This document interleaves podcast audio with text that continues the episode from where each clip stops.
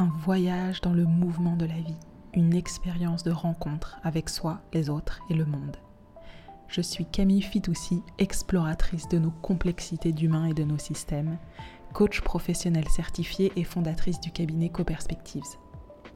Avec Move and Meet, partons ensemble à la rencontre d'experts de l'accompagnement humain et d'entrepreneurs qui créent notre monde de demain. Au gré du chemin, je vais aussi vous confier mes histoires de coaching, prise de conscience et réflexion. J'ai à cœur de vous accompagner à concrétiser vos rêves. Alors move and meet et laissez-vous surprendre.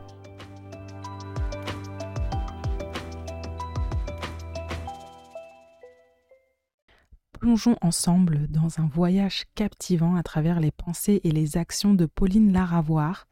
Pauline qui est une pionnière de l'innovation sociale et de l'impact environnemental. Vous allez découvrir son parcours euh, des bandes HEC Paris la création de, projets euh, impactants, euh, notamment dans l'éducation en Inde. Et puis depuis quelques mois, executive director au Master in Sustainability and Social Innovation à HEC Paris. Vous allez découvrir comment sa quête de sens a façonné sa carrière de façon unique et inspirante, en tout cas pour moi.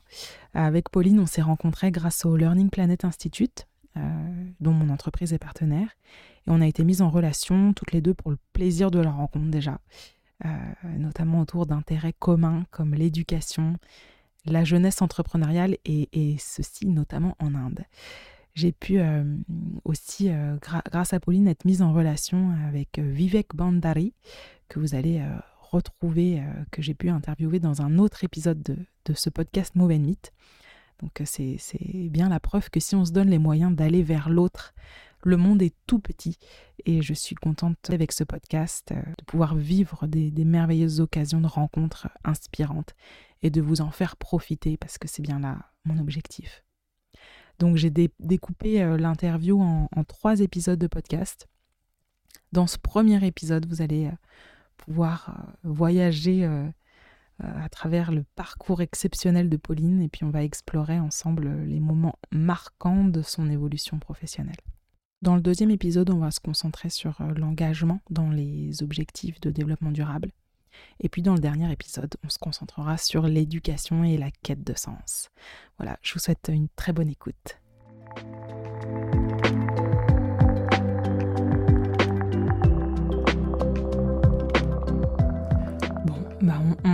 Est parti dès que t'es prête. Je suis prête, je crois. Ok. Super, Pauline. Alors, Qu'est-ce qu'une carrière si elle n'a pas de sens et d'impact C'est la première phrase de ta description sur LinkedIn. Hmm. Et j'aime beaucoup cette, cette phrase, on va pouvoir y revenir. Je suis ravie de t'avoir aujourd'hui. Je pense qu'on a plein d'intérêts aussi euh, communs. Euh, euh, tu te décris comme une passionnée des communautés euh, d'apprentissage en lien avec euh, l'environnement durable, l'impact sociétal, je sais pas comment on pourrait mhm. traduire ça. Mhm. Donc on va parler de ça aussi, de l'éducation, peut-être de l'Inde aussi. Avec plaisir. de l'entrepreneuriat. J'ai l'impression que tu as mille vies aussi, que tu fais plein de choses en même temps. Tu vas nous, nous expliquer ce que tu fais et comment, comment tu fais aussi pour mener toutes ces vies de front. Et Bon, je vais, je vais pas te présenter, tu, le feras toi-même, puis on, y viendra au fur et à mesure.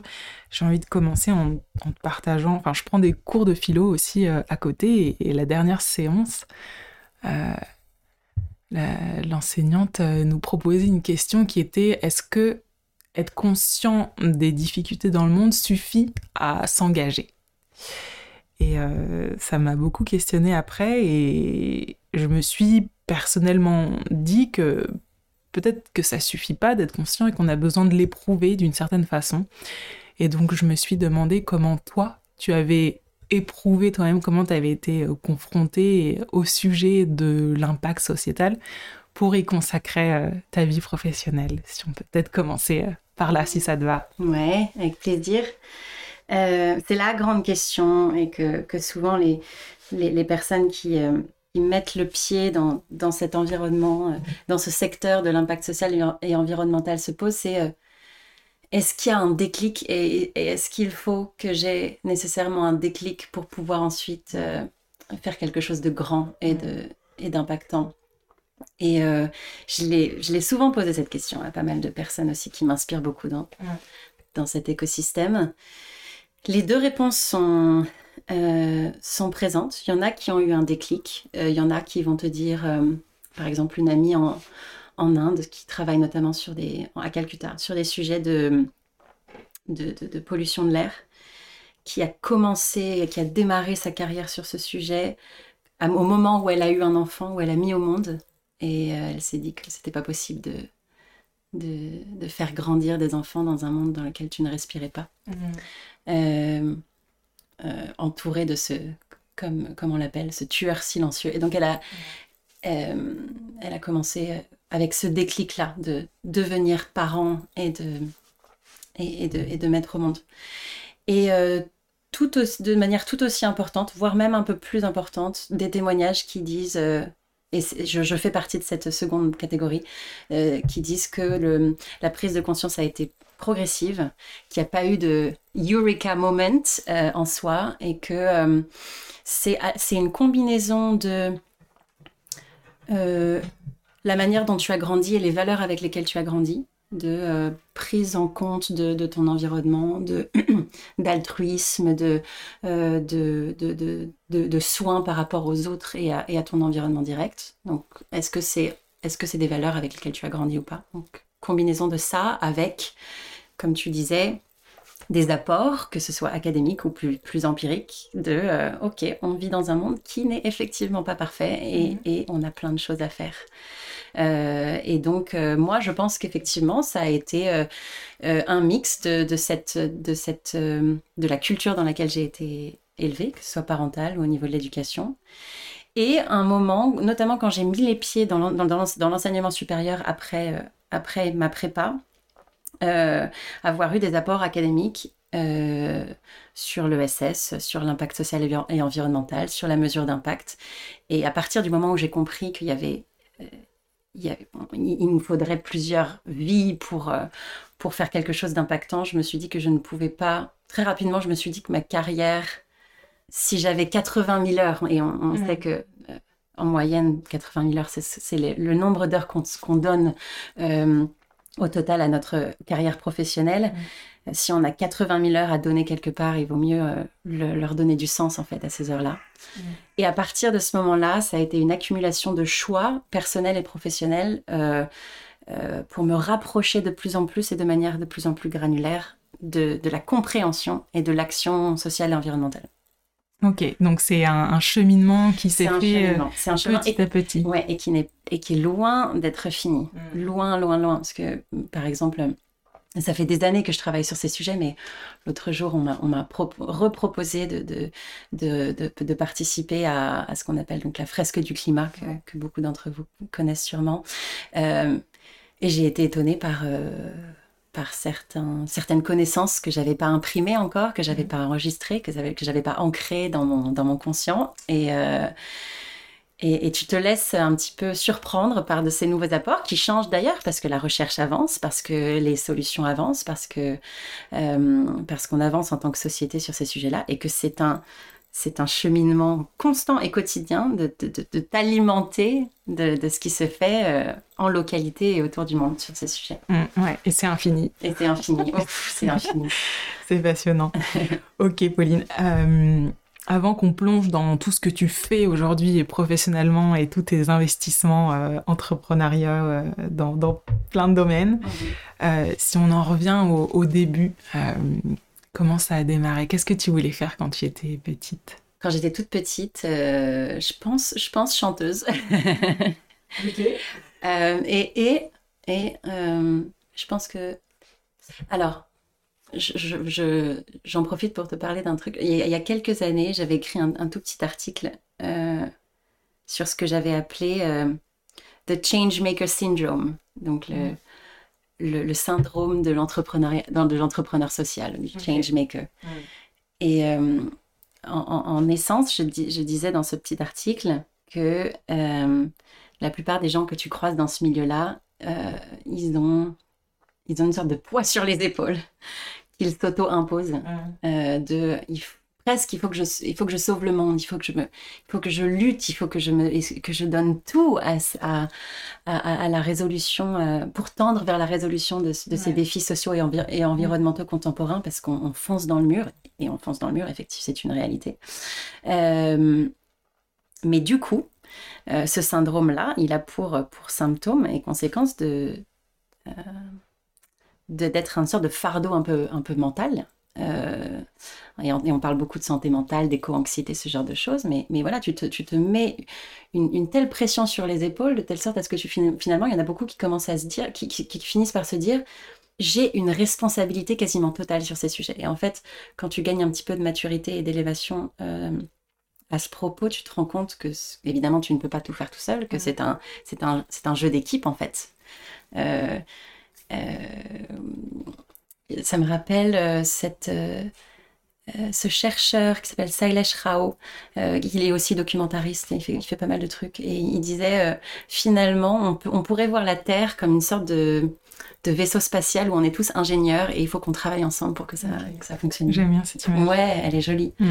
Et c'est vraiment ça, comprendre que ben, toi, Camille, tu vas, tu vas avec tes compétences et avec ta personnalité et avec tes intérêts et avec tes aspirations faire une chose ou deux ou trois.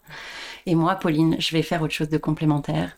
Et si ça fonctionne, on travaille ensemble. Et sinon, on travaille sur des secteurs différents, mais de manière, euh, de manière complémentaire en termes, en termes d'impact. Ce, monde est tellement vaste et tellement grand et propose tellement d'opportunités de, de, passer à l'action que il faut, il faut lâcher prise sur le fait de vouloir tout faire et de vouloir tout résoudre soi-même.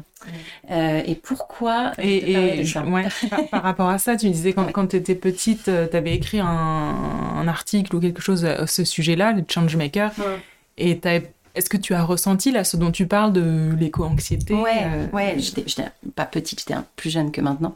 C'était il y a peut-être 7-8 ans.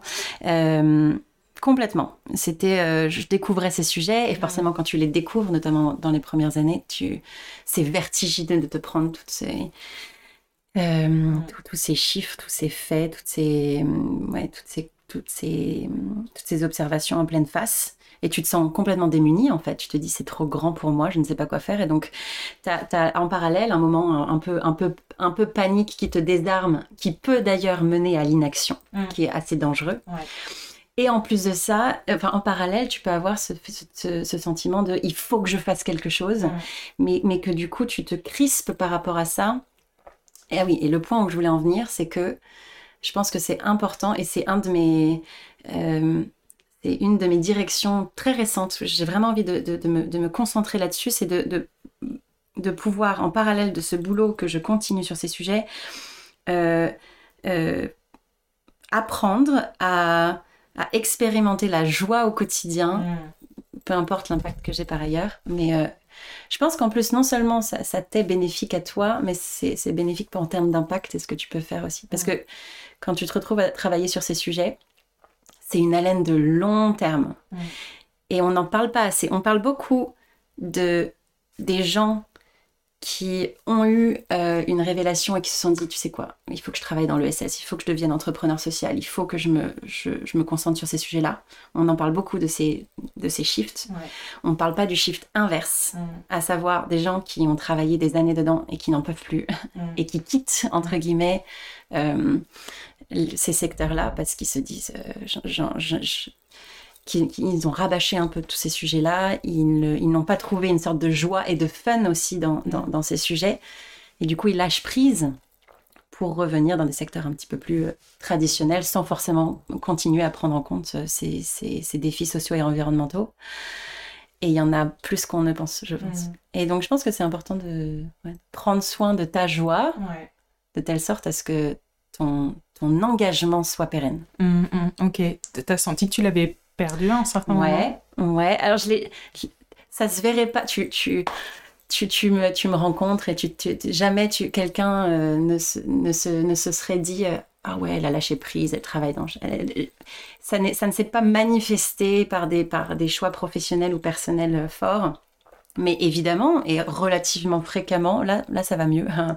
Mais récemment, je me suis demandé est-ce que Tu vois, parfois être un petit peu à bout de souffle, parfois se dire que que le monde est tellement vaste que tu aimerais bien aller creuser ailleurs et que, et que effectivement, il y a, y a, aussi de la, de la beauté et de l'intérêt et de l'utilité à, à, connaître, euh, à, l'interdisciplinarité des sujets, parce que c'est ça qui est beau avec la, ce qu'on appelle le, le, durable et, le social, c'est euh, c'est que tu les trouves dans tous les secteurs, que, mmh. que, que c'est pas parce que, que, que si tu t'intéresses à ça, il faut que tu t'intéresses à tout un, tout un nombre mmh. d'autres sujets, que ce soit des sujets de technologie, des, succès, des, des sujets plus sectoriel, des sujets, des sujets humains. Enfin, c'est tellement transverse que ça s'applique à tout.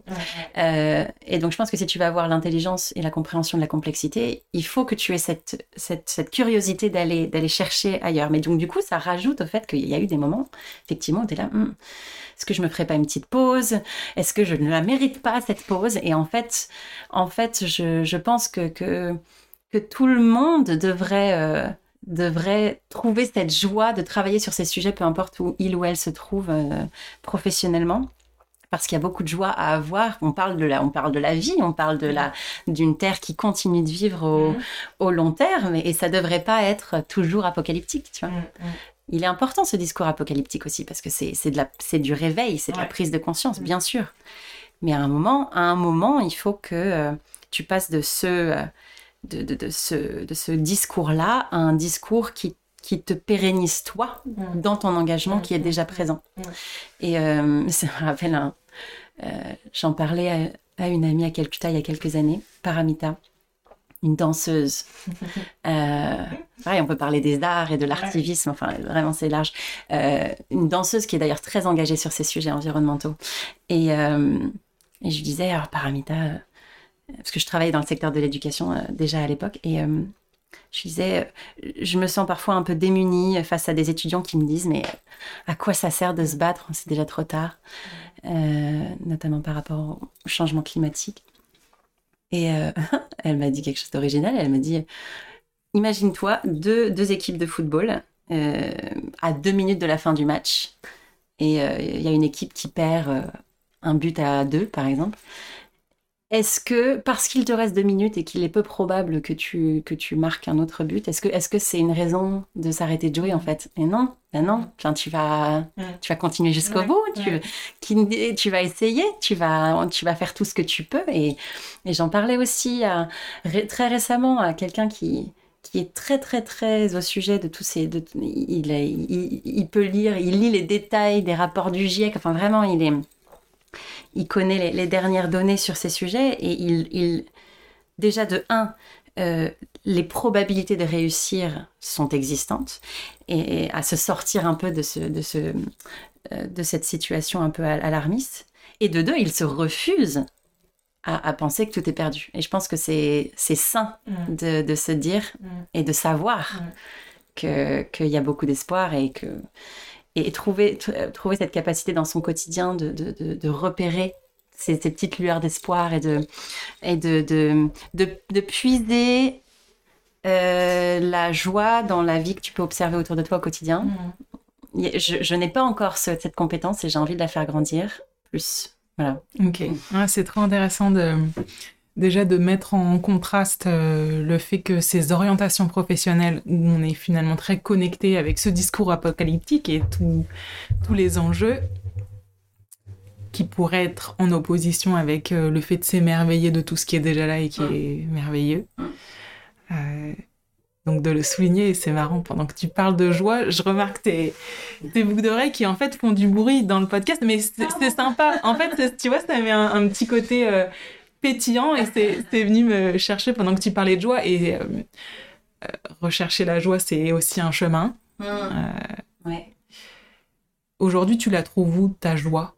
Ah, je sais pourquoi je te parlais de la joie. Parce que tu me disais qu'est-ce que tu voulais faire plus petite. Mmh. Et je t'ai dit chanteuse. et... on, y, on, y, revient. Et, et, je, je, pense que notamment pendant la pandémie, en fait, petite histoire. Euh, j'ai toujours été chanteuse de douche, et amatrice à fond. Euh, je suis montée sur scène une ou deux fois, mais pas plus, tu vois. vraiment, j'aime bien le. parce que tu, le fait de te retrouver dans ta salle de bain avec à la fois l'écho de la salle de bain et le fait que euh, de nature, quand tu prends une douche, tu es plutôt décontracté et du coup ta voix l'est. On est tous des super chanteurs dans la douche. On est d'accord Non. Le potentiel démultiplié ah dans la douche. On se croit tous euh, potentiel de voice dans la douche. Bon. et donc, j'ai bon, toujours aimé chanter, et, euh, mais toujours dans la douche, toujours dans la salle de bain. Et, et, et pendant la pandémie, en, début, bon, on était un peu démunis. Euh, j'étais en Inde, à, Calcutta, avec mon, avec mon mari qui est de là-bas. Et euh, on s'ennuyait un peu, quoi. Enfin, on était dans, coincés dans notre chambre, on sortait pas. Et euh, c'était au tout début. Et lui, il, joue pas mal de la guitare, et moi, j'avais un peu ce, ce fond de chant.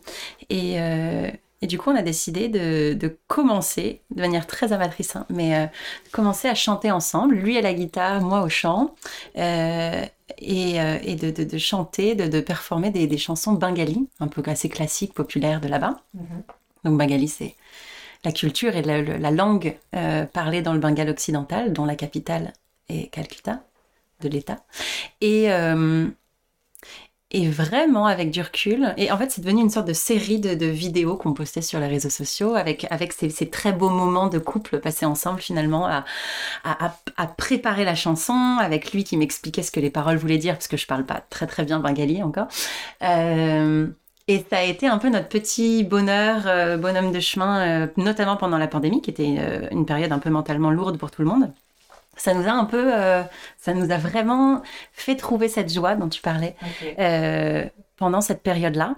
Donc je dirais, euh, je dirais le, chant. Et, parfois je me, voilà, je me retrouve quand je me retrouve seule, quand j'ai des moments de, bas, quand j'ai des, quand j'ai des coups de barre, notamment à Calcutta, que, que je, parfois je de la France me manque ou je ne sais pas. Je me mets de la variété française et je la chante à tue-tête.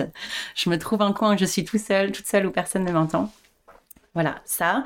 Et puis, deuxième réponse, ce serait, euh, bah, je pense, euh, certaines rencontres. Euh, j'en citais quelques-unes de, ces personnes-là qui te, qui te redonnent espoir. Et de par mon travail, en fait, je t'en dirai plus plus tard, mais de par mon travail, j'ai rencontré beaucoup d'entrepreneurs sociaux qui, par nature, euh, ont l'espoir de, et ont la joie de cette vie-là qui veulent, euh, euh, dont, à laquelle ils veulent contribuer par leur travail. parce que je pense que du coup, mécaniquement, si tu n'as pas cet espoir-là, tu ne deviens pas entrepreneur social. Enfin, tu te dis, bon, c'est foutu, laisse-moi faire autre chose, laisse-moi laisse ne pas y penser. Mais toutes ces personnes-là, en fait, et au quotidien, quand tu les rencontres, c'est eux et elles qui te, qui t'infusent avec, avec cet espoir-là de, en te montrant euh, par A plus B qu'il y a des gens, euh, et beaucoup, et de plus en plus, qui, euh, qui s'allient et qui, et qui travaillent tête, cœur, corps sur ces sujets. Donc voilà, je dirais ça. Mais je pense, je pense qu'il y a beaucoup d'autres sources de joie qu'il me reste encore à trouver. Et et c'est un long chemin, tu vois, tu disais tout à l'heure, euh, tu me disais tout à l'heure que tu prenais certains cours de philo. Euh, ça me, je pense qu'il y a aussi deux, trois trucs à aller chercher dans, dans ces, dans ces sources-là, d'avoir une réflexion ouais, un peu plus réflexive et joyeuse sur ce que tu vis au quotidien, se rendre, ouvrir les yeux davantage, continuer à les ouvrir. C'est, et, et je sais, de, en étant dans ce milieu-là, qu'il y a aussi beaucoup d'activistes euh, qui connaissent euh, par exemple ce qu'on appelle le burn-out militant, ce genre de choses, qui du coup retrouvent un peu euh, le souffle en justement en allant puiser ou allant chercher cette, cette joie-là. Et je sais qu'il y en a plusieurs qui travaillent sur ce sujet. Et je trouve que c'est sain parce que c'est vraiment l'essence même de, de la raison pour laquelle on essaie de faire quelque chose. C'est que qu'à la fin, tu as, la vie. Et donc, et qu'est-ce que la vie si elle n'est pas joyeuse? Bon, pas forcément grand-chose. C'est beau. Donc à la fois des, des, des joies personnelles, euh, physiques même. Euh, ouais, et je pense, non, mais je pense que euh, le fait d'être joyeux, c'est assez charnel en fait. Ouais, c'est vrai. Ça se ressent dans le corps. Ça commence par un sourire peut-être, tu vois, puis une sorte de, sorte de, de, de légèreté de l'esprit et du corps aussi, tu vois. je pense que c'est très physique, la joie. Mm. Bien sûr aussi psychique, mais, mais physique. Et peut-être que je, suis pas mal intéressée par la psychologie. Tu as certains, gourous euh, que j'ai pu suivre par le passé, par exemple Tony Robbins euh, aux États-Unis, qui est, qui, est, qui est assez inspirant, qui est, il est intéressant. Mais Ouais. un de- En Inde, on m'en parlait beaucoup. C'est vrai Ouais. Ah bah voilà. C'est plutôt mon, mon père qui m'a fait découvrir un peu ces sujets de psychologie, parce que finalement, en fait, euh, mon, mon père s'est reconverti très tard. Ouais. Il est passé par école de commerce, après il est devenu consultant, après dans une grosse entreprise, et à je sais pas, 40, 45 ans, il, a, il s'est réveillé en, disant que, en se disant qu'il n'avait pas forcément pris euh, des décisions très conscientes par rapport à sa vie professionnelle. Ouais. Et il a, il a, il a commencé à, à reprendre des études de psychologie. Donc il m'en il m'en parle beaucoup depuis ces années-là. Et donc T- Tony Robbins, Super. il dit beaucoup de choses. On en parle aussi. Oui, Ouais. Euh, Tony Robbins, il dit beaucoup de choses, euh, mais il y a un des messages qui, euh, qui m'était resté en tête, c'était de, de dire qu'en fait, euh, euh, ton corps est un levier euh, souvent sous-estimé de l'émotion que tu veux ressentir. C'est-à-dire que si tu as envie de, de, ressent- de ressentir plus de légèreté et plus de joie, peut-être que ça commence juste par un sourire. Mm. Même si le sourire, il n'est pas déclenché par quelque Mm. chose, tu Mm. juste déclenches le sourire et ça, ça va peut-être déclencher l'émotion positive.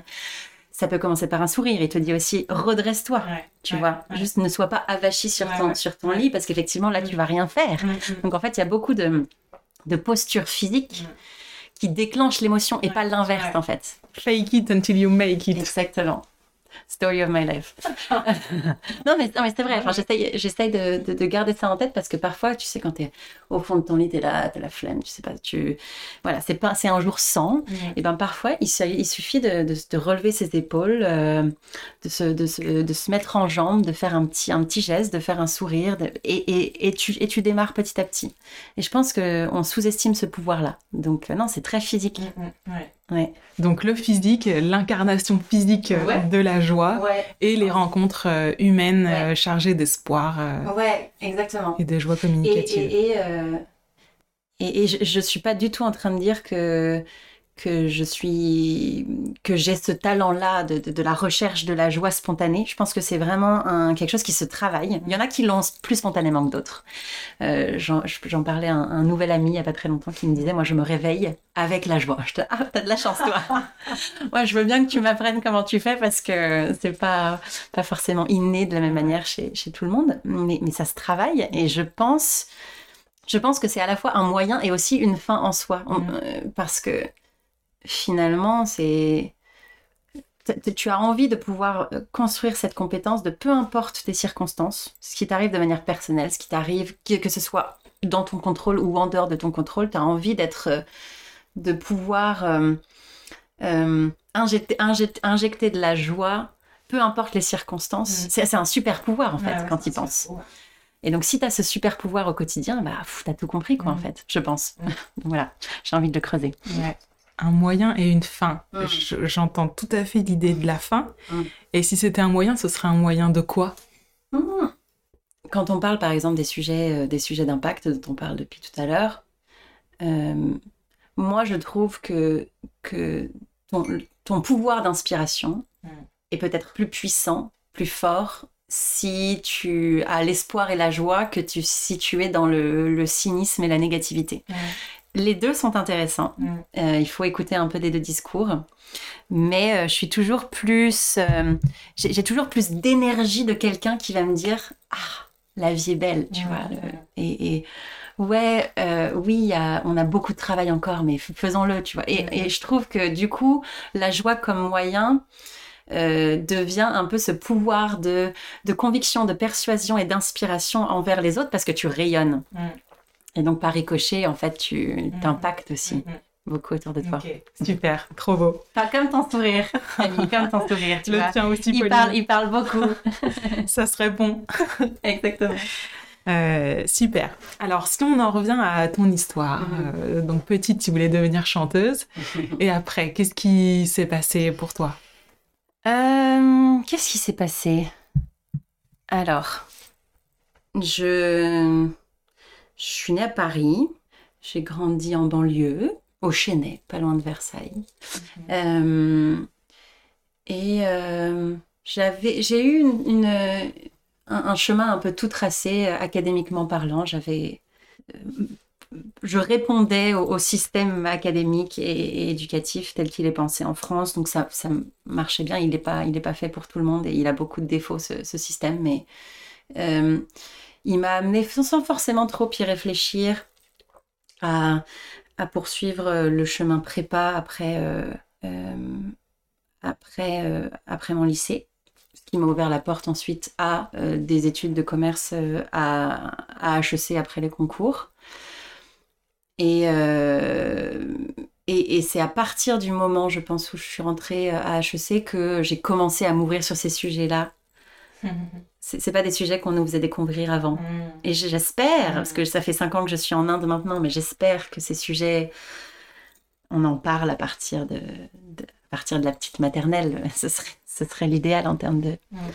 en termes de but. Mais, euh, mais c'est des sujets que j'ai découverts sur le tard, en fait. Et à partir du moment où je les ai découverts, à partir du moment, pareil pour l'entrepreneuriat, c'est pas quelque chose.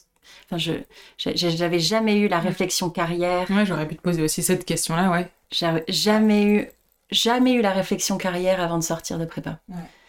Et je, je, ne suis pas en train de cracher sur la prépa, c'est-à-dire qu'avec du recul, c'était une telle base de, académique, à la fois académique parce que tu, tu, tu bouffes du contenu de 7h à 22h pendant deux ans, mais c'est du beau contenu et c'est et, ça non seulement c'est en termes de contenu mais en termes de format, ça t'apprend aussi à être résilient dans, du travail de, longue haleine et euh, je pense que ça te sert de si, tu veux de, schéma de référence en termes de où est-ce que jusqu'où est-ce que tu peux te pousser en termes de travail. Donc, c'est, je, ne regrette, je n'ai jamais regretté euh, être passé par la prépa, mais, euh, mais ces, ces, sujets carrière, entrepreneuriat, impact, ils, m'ont vraiment sauté aux yeux. Euh, j'en, ai, j'en ai appris l'existence mm. quand j'avais déjà 20 ans. Ouais, 20 ans, ah, juste après la prépa. Mm. Et, et, oui, effectivement, tu commences plus à à, réfléchir à ta carrière. Et en fait, il y, a eu, deux, y a eu deux, deux, moments dont je me souviens très, euh, très précisément. Tu as eu le moment où, en entrant à HEC, je me suis rendu compte que, bah, quitte à passer 80 000 heures de ma vie à travailler, autant les mettre au service de, euh, de quelque chose d'utile. Et quelque chose d'utile peut, peut prendre différentes définitions par rapport à toi. C'est à toi de, de, de, de, de mettre en place et d'être de développer cette conscience des, de tes critères de choix professionnels et de ce qui de ce, de, ce qui te tient à cœur. Mm. Donc, cette, cette réflexion-là et ce moment de, de, prise de conscience. Et quelques années après, c'était quatre ans plus tard, euh, je me souviens très très bien, ça pour le coup, c'était vraiment un, un déclic.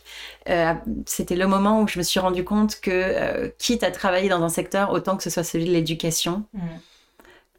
de par le, l'impact par nature qu'il peut créer, parce que tu, tu, en fait, tu, tu parles de, de, de, de, la formation des esprits euh, et euh, par rapport, enfin, vis-à-vis de la jeunesse. Et, euh, et je trouve qu'en en soi et en nature, c'est un, un, secteur à la fois hyper, hyper joyeux, hyper porteur de sens et hyper impactant.